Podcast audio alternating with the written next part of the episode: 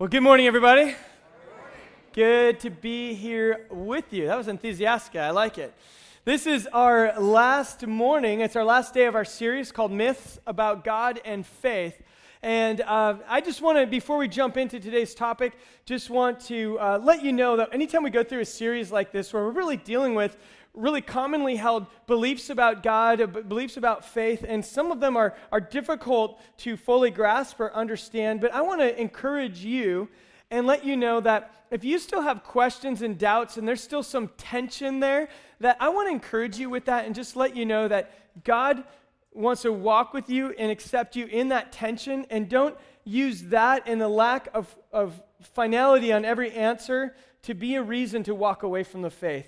Uh, one of the things that just really discourages me is the amount of people who m- maybe grew up believing and then ran into some problematic, some questions that they didn't quite have answers for, and they, instead of leaning in, just said, Well, then I can't believe in God. Or because of maybe culturally, our culture has changed to the point where we don't like to accept everything that we see in Scripture, that that becomes another reason to say, well, it doesn't fit with me anymore, so I don't want to believe.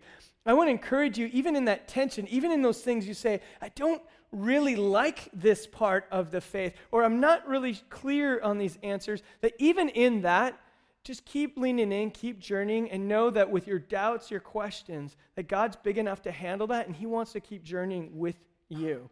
Um, and in fact, I want to invite you tonight, the evening service after the message tonight. We're going to have an open-ended Q and A, mostly addressing any of these. So if you have questions you want to have answered, we'll have a text-in option of tonight if you want to dive deeper.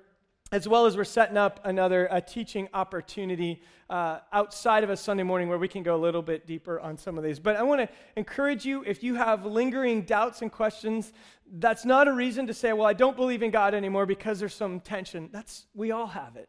We all have it until we uh, find the final answer when we meet God in eternity. Uh, we will have some. So glad to have you here with us. Uh, before we jump into today's, let's just pray to start off our time. God, I thank you again for today, and I thank you that uh, you are big enough to handle our questions, you're big enough to handle our doubts. And Lord, even the things uh, that we believe about you that we're wrong about. God, forgive us for that, but help continue to open our eyes.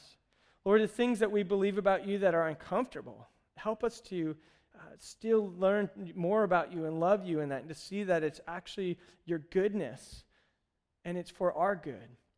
And so, God, I just pray that you would move in this place and let us step aside so this can be about you and not what we prefer, but who you are. So we thank you and give you this time now. Amen as I was uh, preparing this week uh, for today's subject, which is kind of an intense one, uh, I, I, started studying. I came across a story about uh, this mother and her daughter, and her daughter was getting married to someone who she totally loved this guy, and she was talking to her mom and saying, "Mom, I love, I love everything about him. He's so great. The only thing that's frustrating about him is that he doesn't believe in heaven and hell." And, and her mom said, Well, honey, here's the thing. Just, you know, you're going to marry him, so marry him. And I want you just to show him unconditional love and, and shower him with your grace and show him what forgiveness looks like and compassion and love. And, and you will give him a glimpse and he will see what heaven is like through your life. And he will learn to believe in heaven. And she thought, Okay, mom, that sounds like great advice. Thank you so much. And then the future mother in law looked at her and said, Now, as for hell, I'll make sure he knows what hell will be like. So, I also want to take this time to welcome in all the in laws who are visiting this week uh, for Thanksgiving. It's great to have you with our family. the, the subject that we're looking at this week is the myth that says this life is all there is. It's common belief out there, and actually increasingly, year after year, more and more people believe that this world we live is all there is. We live our lives, we die, we're done.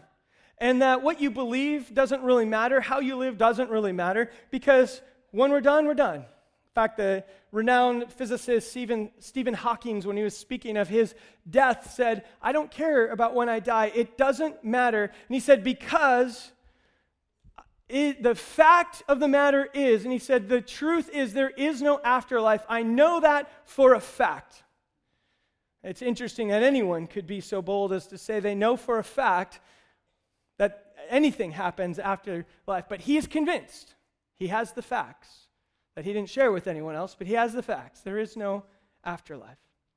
But the problem is, when we talk about this, is the truth is we don't have anyone who we don't have eyewitness accounts. Sure there's been experiences that some people have had here and there and, and you hear about them where they say maybe that they had a where they died and had some experience but for the most part we don't have any you know anyone who said i was there i died this is how i experienced it this is what it looks like how it's going to be. What we do have is a history uh, of in our faith and in and uh, of scripture that's describing but even in, as we read the descriptions of life after this one, we read it through a veil of sin that clouds our judgment. And so we can't fully understand, but we do have hints to why it makes sense to believe that this life is not all there is. In fact, almost every single culture from the beginning of time has wondered and pondered about what happens after they die. In fact, most cultures have come to the conclusion that there is something supernatural about our existence and that there must be something more. Every culture in every corner of the globe has come to that conclusion for the most part. And so today, what we want to explore is that is this life all there is? And we're going to look at the fact that we believe the truth is this that we believe that God will raise the dead. And what we mean by that is that this physical world, once it's over, there's something else. And, and so that God will raise the dead, and then we'll, and we all will face a final judgment. Now, isn't that a happy thought to start off our holiday season? Isn't it great? I, I've got to confess, this is not the type of sermon that I look forward to preaching. This is not my favorite one, but it's important that we understand what God uh, speaks about these things. So let's jump into these. And I'm going to go pretty quickly at the beginning. And then when we get to the subjects of heaven and hell specifically, we're going to double click and go a little bit deeper on those. But first of all, what does Scripture tell us about eternal life? Is, does, does the Bible talk about a life after this one? And the fact of the matter is, yes, it does. In fact, the Bible begins in the book of Genesis in chapter 3, it describes the, the original called the Garden of Eden, which in Hebrew now is, is known as synonymous with paradise or a picture of heaven. It's symbolic of heaven. And so, in that picture, in Genesis chapter 3, we have mankind walking with God in the garden, and there's no separation between man and God. There's perfect relationship there. There's perfect relationship between mankind. There's nothing clouding it, and there's nothing ruining that relationship. There's also perfect relationship between mankind and creation, the rest of God's creation. So all is at peace. The Hebrew word is shalom. It's also related to the Hebrew word shalem, which means completeness. It is as it was meant to be. Now, scripture begins with this picture to help us understand that this is the picture of what eternity with God is supposed to look like. The tree of life is in the Garden of Eden, symbolic of eternal life. Now, when sin enters in, we have the rest of the biblical story is God's way of, of relating with mankind as mankind continues to rebel against God through our acts time after time, day after day, some moment after moment, and how God is providing a way to redeem and restore us. And we have in the end of our Bibles, in the book of Revelation, it ends in Revelation chapter 21 and 22 with a picture of heaven, Garden of Eden restored, and, and it, it goes back to the beginning. There's a tree of life that gives us eternal life, and it's symbolic of eternal life with God. There's no separation between God and man. There's no, separ- uh, no separation between mankind and mankind and creation. So the Bible begins and ends with a picture of paradise and eternal life. So we know that it speaks about it. Now, in throughout Scripture, we find in the Hebrew Scriptures, the Old Testament, things like in Psalm chapter 139, verse 24, we have David praying and he says, Lead me in the ways of everlasting or of eternal life. Teach me how, what eternal life looks like. In the New Testament, we find it, it taught quite often. Jesus in John chapter 10, I have this on the screen for you, verses 28 and 29. Jesus is speaking about his disciples, his followers, and he says, I give them eternal life, and they will never perish and no one will snatch them out of my hand. My Father who's been given who's given them to me is greater than all and no one is able to snatch them out of my Father's hand. So Jesus is saying, Those who are my people, my followers who've received me, accepted me, made me their Lord, that I, they are with me and they can't for eternal life, and they, that will not be taken away. So we have in the Old Testament and in the New. Now, I do want to say in the Old Testament, throughout the Hebrew scriptures, they don't speak about eternal life as often. Some people use that to say that, well, then that shows that they didn't believe in it. But actually, one of the truth, the truth is, they don't speak about it that often is because it was very well assumed. There was no question in, in, for those growing up or living in that time that there was an eternal existence. That was in the ancient world, that was quite accepted. So let's talk about the next phase of this. So there is an eternal life. Now, are there different places where people go? We call it heaven and hell today. This is how we know of it.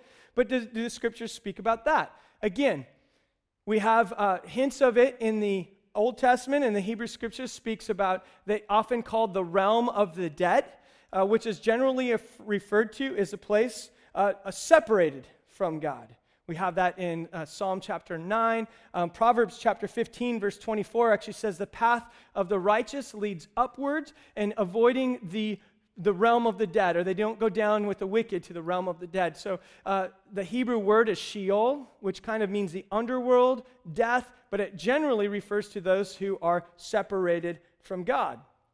In the New Testament, again, there's a contrast between life, eternal life with God, and eternal life or, or uh, uh, apart from God. That the Greek word is Hades.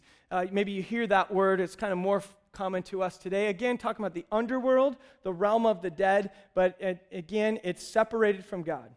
In that case, Matthew chapter 7, verse 13, Jesus is speaking, and he says this Enter through the narrow gate, for the gate is wide and the way is broad that leads to destruction and this is that idea of uh, apart from God, it, it's leading to the pit or the realm of the dead. And there are many who enter through it. For the gate is small and the way is narrow that leads to life, and very few find it. So Jesus is indicating that there are different destinations at the end. So again, throughout Scripture, we see there's a contrast. Now, let's dive in a little deeper and talk about heaven specifically. We're going to double click on heaven a little and look into that. And, and then we'll end with the uplifting topic and talk about hell to end our time here. But let's first talk about heaven.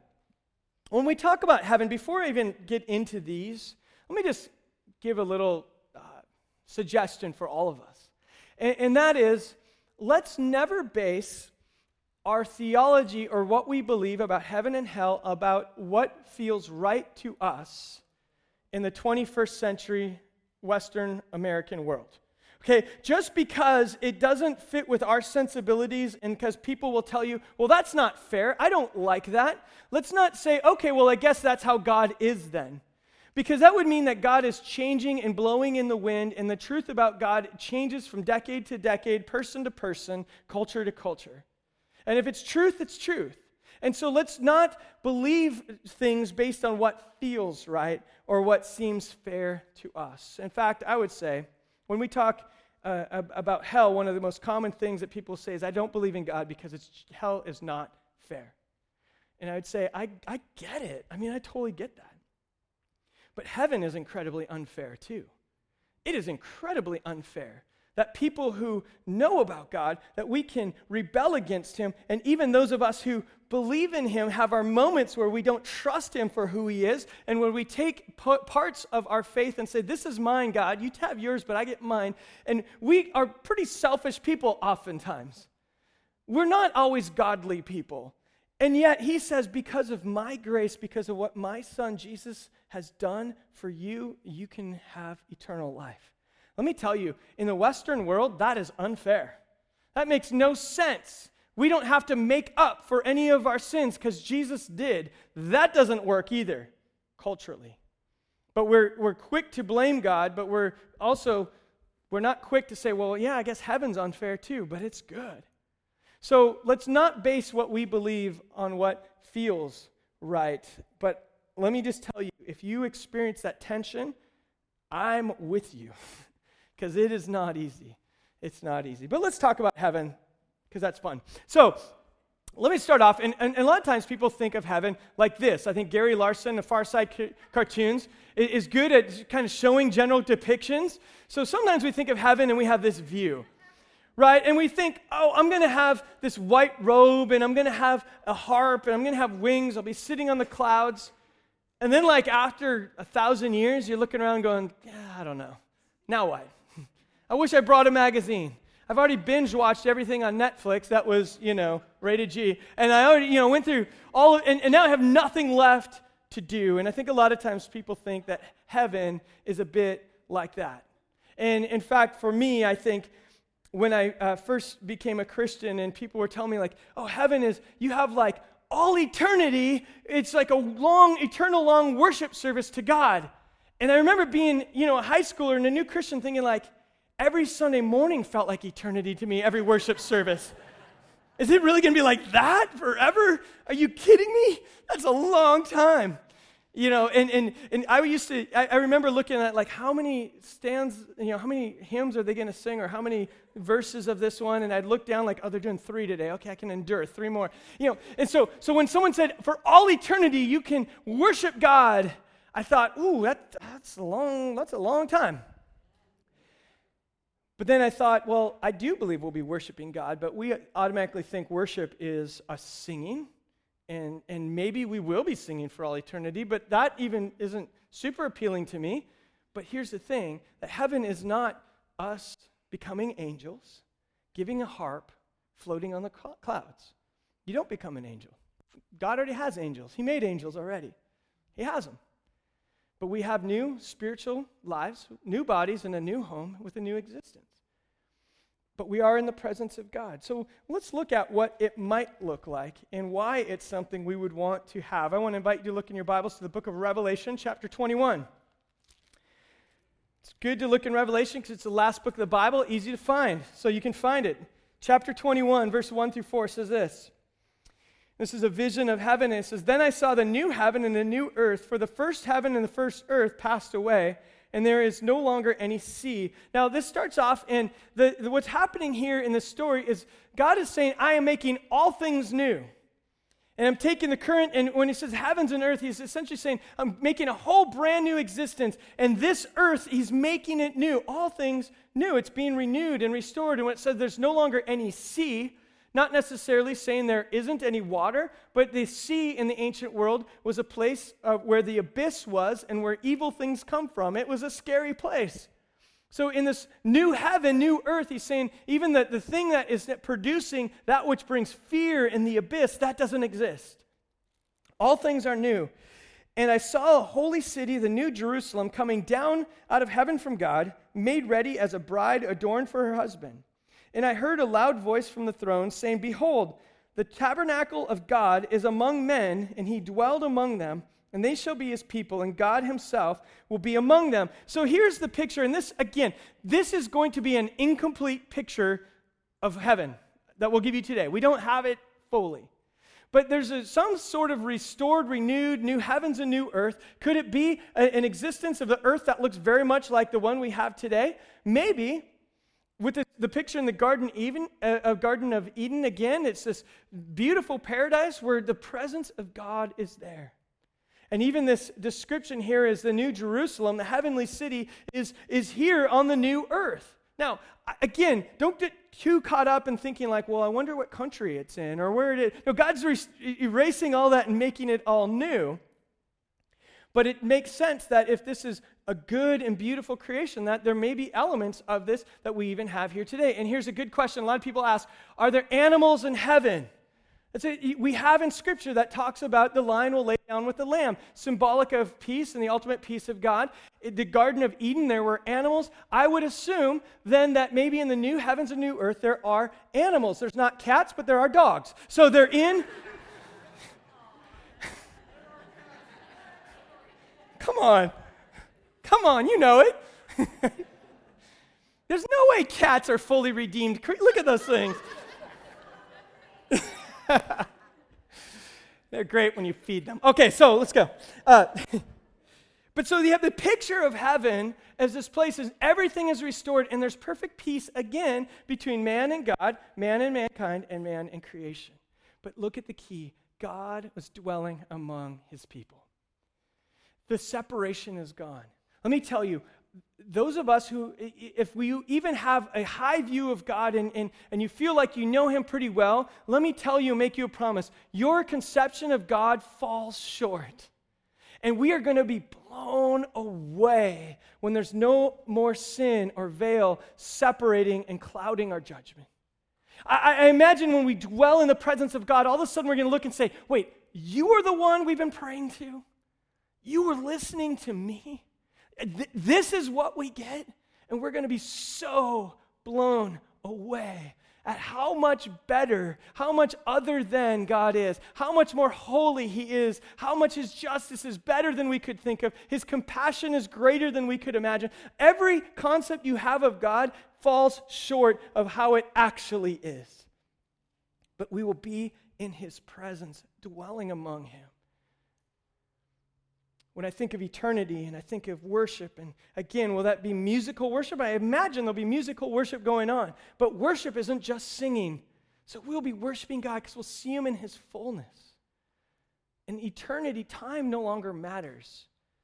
We learn in Scripture that a day is like a thousand years to God, and a thousand years is like a day. In other words, He's outside of time.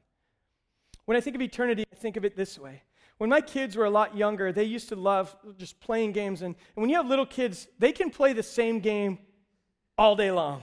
It, I mean, you, we build a fort and it's the, we play the monster game and they run by and you grab their legs and pull them in and kind of beat them up and tickle them. And they're like, that is awesome, Dad. Let's keep playing. And it's like two hours go by and they still think it's fun. And you're under the blankets like sweating, thinking like, how, why are these kids not falling asleep? What's going on? And I actually miss those days, so if you're in them, enjoy them now. Enjoy them now. But to a kid, if they're fed and they have rest, time disappears when they're with the ones who love them. When, they're in, when they have all their needs met and they're pre- in the presence of great love, they can play a game forever and time. They don't even say, like, wow, Dad, we've been playing this an hour. I've got some things to do. They said, Do it again. Do it again. Let's keep going.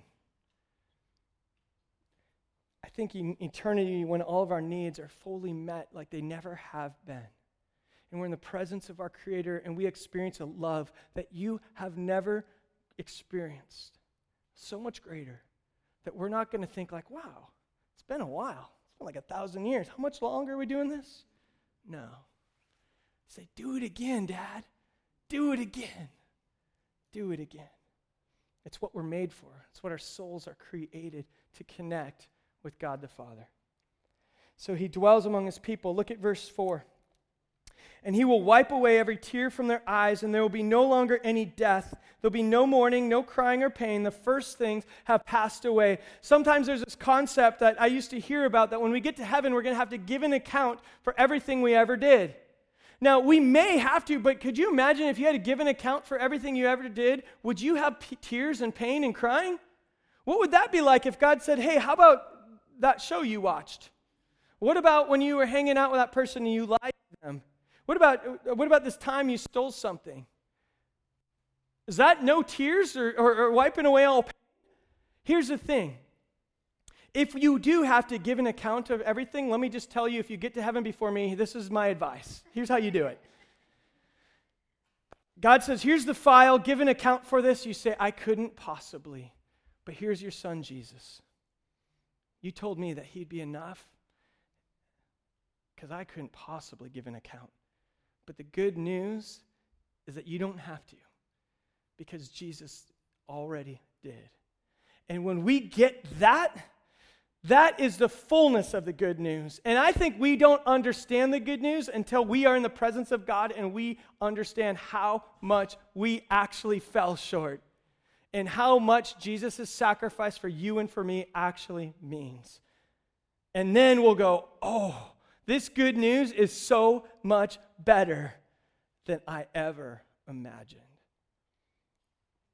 The broken world will be made new everything that is broken will be restored. And all of this pain and suffering is gone. That's the picture that we have in heaven. And I don't know physically what it's going to look like. I don't know what we're going to have to do there, but I kind of don't think it's going to matter when we're in the presence of the one who created us and our souls, for the first time, fully experience the way we were meant, meant to be. So, now let's look at the next one. Let's look at the one no one wants to talk about. I don't like talking about it. Let's talk about the concept of hell.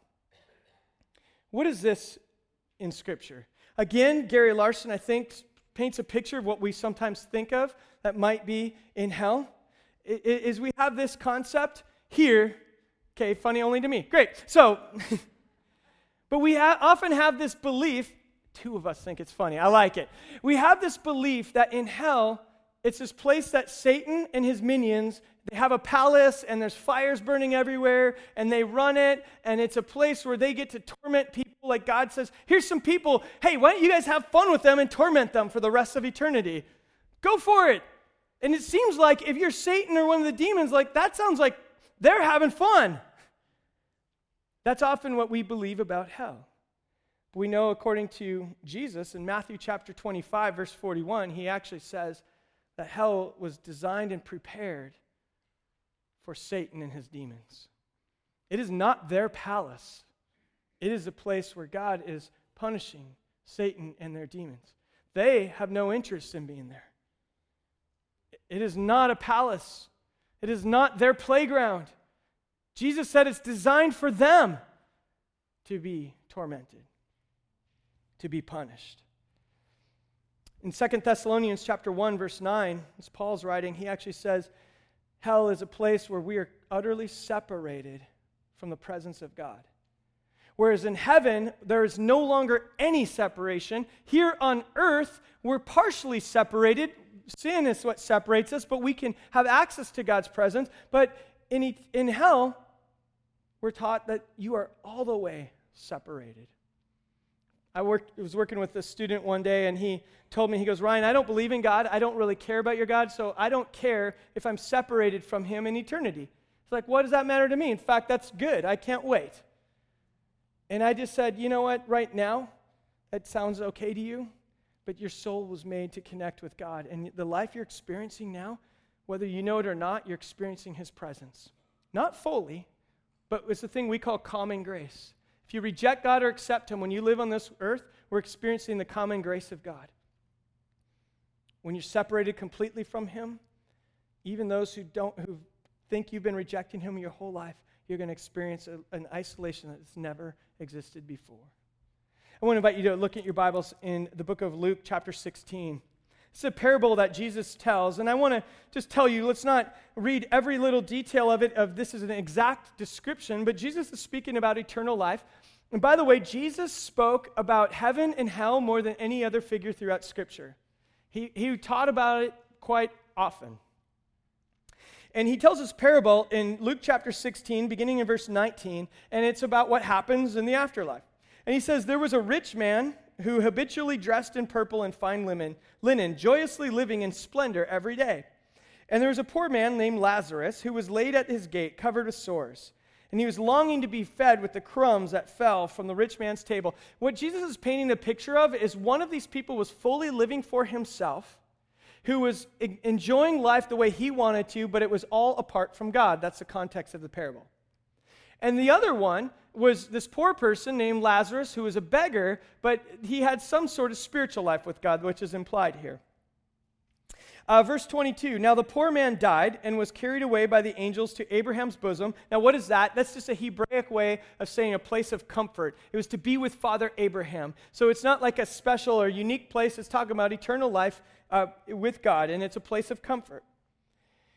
And the rich man died, and he was buried. And in Hades, he lifted up his eyes being in torment, and he saw Abraham far away and Lazarus in Abraham's bosom. In other words, essentially saying one is in this concept of hell, one is in this concept of heaven.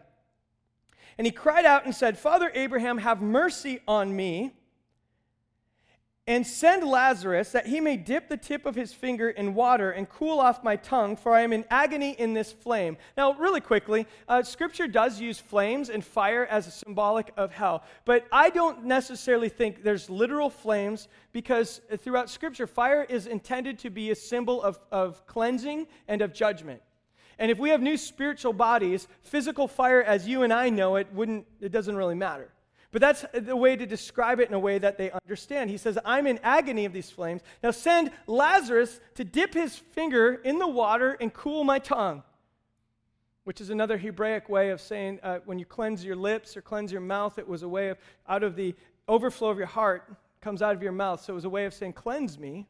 But notice even here what the rich man was doing. He still was self centered. He was still in his own life saying, Have that beggar come and serve me. Tell him to come, give me a drink. He wasn't getting it. As we go on, Abraham says, Child, remember that during your life you received your good things. And likewise, Lazarus received bad things. But now he's being comforted here, and you are in agony. Now, this is not saying that if you're rich, that you're going to hell, and if you're poor, you're going to heaven. it's not that. This is talking about spiritual lives. But notice the first thing we learn about hell is that this was a choice that the rich man made. He knew about Abraham, he knew about Moses and the prophets, but he rejected them. He said, I want my life my way now. And the response was, You already got what's coming to you. You already got the good things. In fact, in hell, the description is this the world we live in now is as good as it will ever be for you. Can you imagine if the world we have now is as good as it gets? I mean, I just turn on the news for like 20 minutes and I think, that, to me, that's hell. If you made me watch that for eternity and watch how people get al- don't get along with each other, that's like, is this as good as life gets? But here he says, Lazarus, you already got it's not getting any better. You got, not Lazarus, rich man. You already received. It's as good as it gets for you on life on earth. That's over. In fact, those in heaven, the life on earth is as bad as it ever will be. The contrast is strong. So he says, You've already received what you wanted, you got it. And besides all this, verse 26, between us and you, there's a great chasm that's fixed, so that you who those who wish to come over from here to you will not be able to, and that none may cross over from there to us. So we also learn that in hell there is a fixed chasm. Unfortunately, this means that there's this belief out there called universalism that says that one day God will save everybody, even those who are in hell. And that doesn't seem to be what Jesus believes. I wish it were true, to be honest with you. I wish universalism was true. But that doesn't seem to be what Jesus believes. Now, someone asked me, Do you think there's any possibility that God will surprise us with his grace and, and, save people who also were condemned to hell? And I would say it is possible because God is so much bigger, possible, everything than, than what I can imagine, but it's not supported in Scripture. It's possible, but I can't have a, it's just, it's what I want to be true, but it's just what I want and what most of us would want, but it doesn't seem to be true according to Jesus. So the chasm is fixed. Look at the next thing. And he says, Then I beg you, Father, to send Lazarus to my father's house, for I have five brothers, in order that he may warn them so that they will not also come to this place of torment. Here's the next thing we see it's lonely in hell. The concept, and I've had people say, like, oh, I don't care if I go to hell, I'm going to be there with all my friends and Ozzy Osbourne. We're going to party. Woo, it's going to be great. We can't wait. According to Jesus, there's no one with you. If you had friends in hell, this guy would say, well, at least my brothers are coming soon. But he says, no, I don't, don't send them here. I don't want them to be isolated to you. I don't want them to experience what I'm experiencing. It's lonely. And Abraham said, They have Moses and the prophets. Let them hear from them. But the rich man said, No, Father Abraham, but if someone goes to them from the dead, they will repent. That'll convince them. Jesus said, If they don't listen to Moses and the prophets, they won't even be persuaded if someone rises from the dead. Interesting coming from Jesus, isn't it? What we find is that this is not a place that any of us would possibly want to be in. Utter separation. Now, a few questions, and again, I'm not going to be able to, to fully answer. I just want to throw some thoughts out there for you, and, and we'll point you to some other resources. But it does seem, and I don't have time to get into it, so we're going to find another time to do deeper teaching. There is some indication, according to Jesus in his parables, that there's different degrees of punishment in hell. Now, any punishment, any separation from God and the way you're created is, trust me, it's not like you say, like, well, that hurts, but that really hurts. It's not good. But Jesus does say that it's things like it will be more tolerable for these cities, uh, Sodom and Gomorrah, in the day of judgment than it will be for a city like Chorazin. And so he's saying, like, some are going to experience more judgment. Uh, Jesus has a parable in uh, Luke chapter 12 that talks about some, uh, because of their knowledge, they have greater knowledge, so their punishment will be greater. Now, how that works, I can't even, I don't even really be able to tell you. And I'm not saying like, say like, well, then I'm a pretty good person. I'm only going to a little bit of hell. Like that's not, that's not what you want, the way we want to look at that. Because you're still separated from the God who made you. There's one other belief out there that uh, is, has some evidence, but it certainly isn't enough for us to base our whole theology on, and we don't. But there's a, a belief called annihilism that says that there's a period uh, where people are in hell, but there's in Revelation chapter 20, you have a thing called the second death, where everyone will be thrown into the lake of fire. And there's some people who would argue that that, that argues for annihilation, that there is not an eternal punishment. But even in that, that's shaky, and Jesus does talk about eternal separation from God, eternal destruction. What we do know is that apart from Christ, apart from the, the gift of life that God gives to us, that we can't have what our souls were made to have, and that's be in the presence of God. And it's not a place we want to be. Now, one other thing, some of you will ask, well, what about someone who doesn't know the name of Jesus? What about them? We talked about this a few weeks ago, so I won't get into it. But God is gracious, He is just, He knows how this works better than you and I work. And it seems to me that He will hold people responsible for what they know.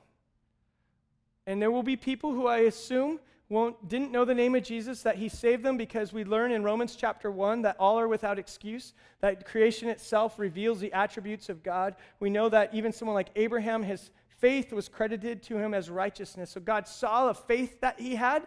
It wasn't specific in Jesus because he didn't know Jesus, but he had a specific, he had a general faith in God.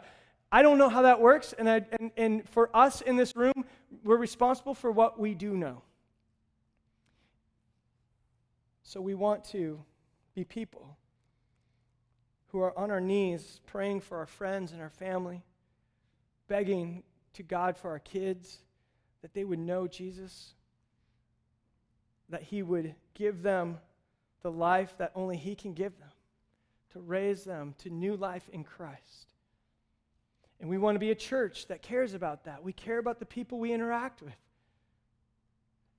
And gone are the days when we're going to stand on the corner and try to scare people into heaven.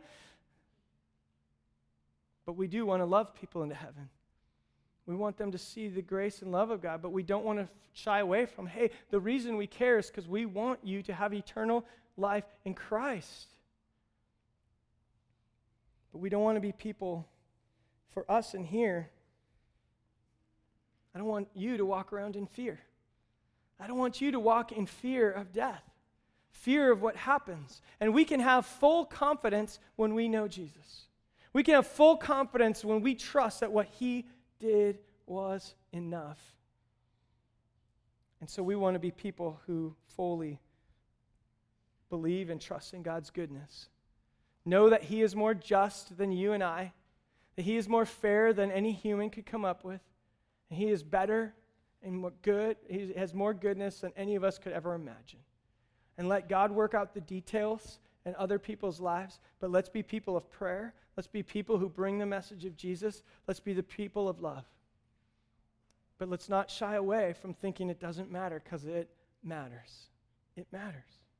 I want to end with a verse for you, and then we're just going to sing one short chorus. The verse is in the book of Jude, which I'm sure many of you were reading this morning as you woke up. But in the book of Jude, verses 24 and 25, I have it on screen for you, says this Now to him who is able to keep you from stumbling, to make you stand in the presence of his glory blameless with great joy. That's a picture of heaven. Nothing that you have done, nothing that you will do, none of your thoughts will matter when Jesus stands in your place. He is able to let you stand there blameless with great joy. To the only God and Savior through Jesus Christ our Lord be glory majesty, dominion, and authority before all time, now and forevermore. I want to invite you just to stand with me as we pray and end our time. Lord God, I thank you so much for this time.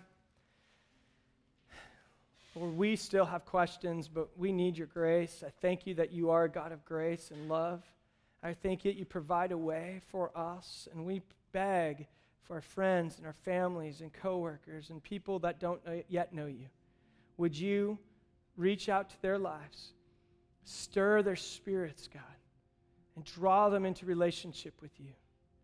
We know that you tell us in your word that you desire that no one will perish, but all will experience eternal life. You don't take pleasure in your creation suffering. You don't take pleasure in being separated from those you love.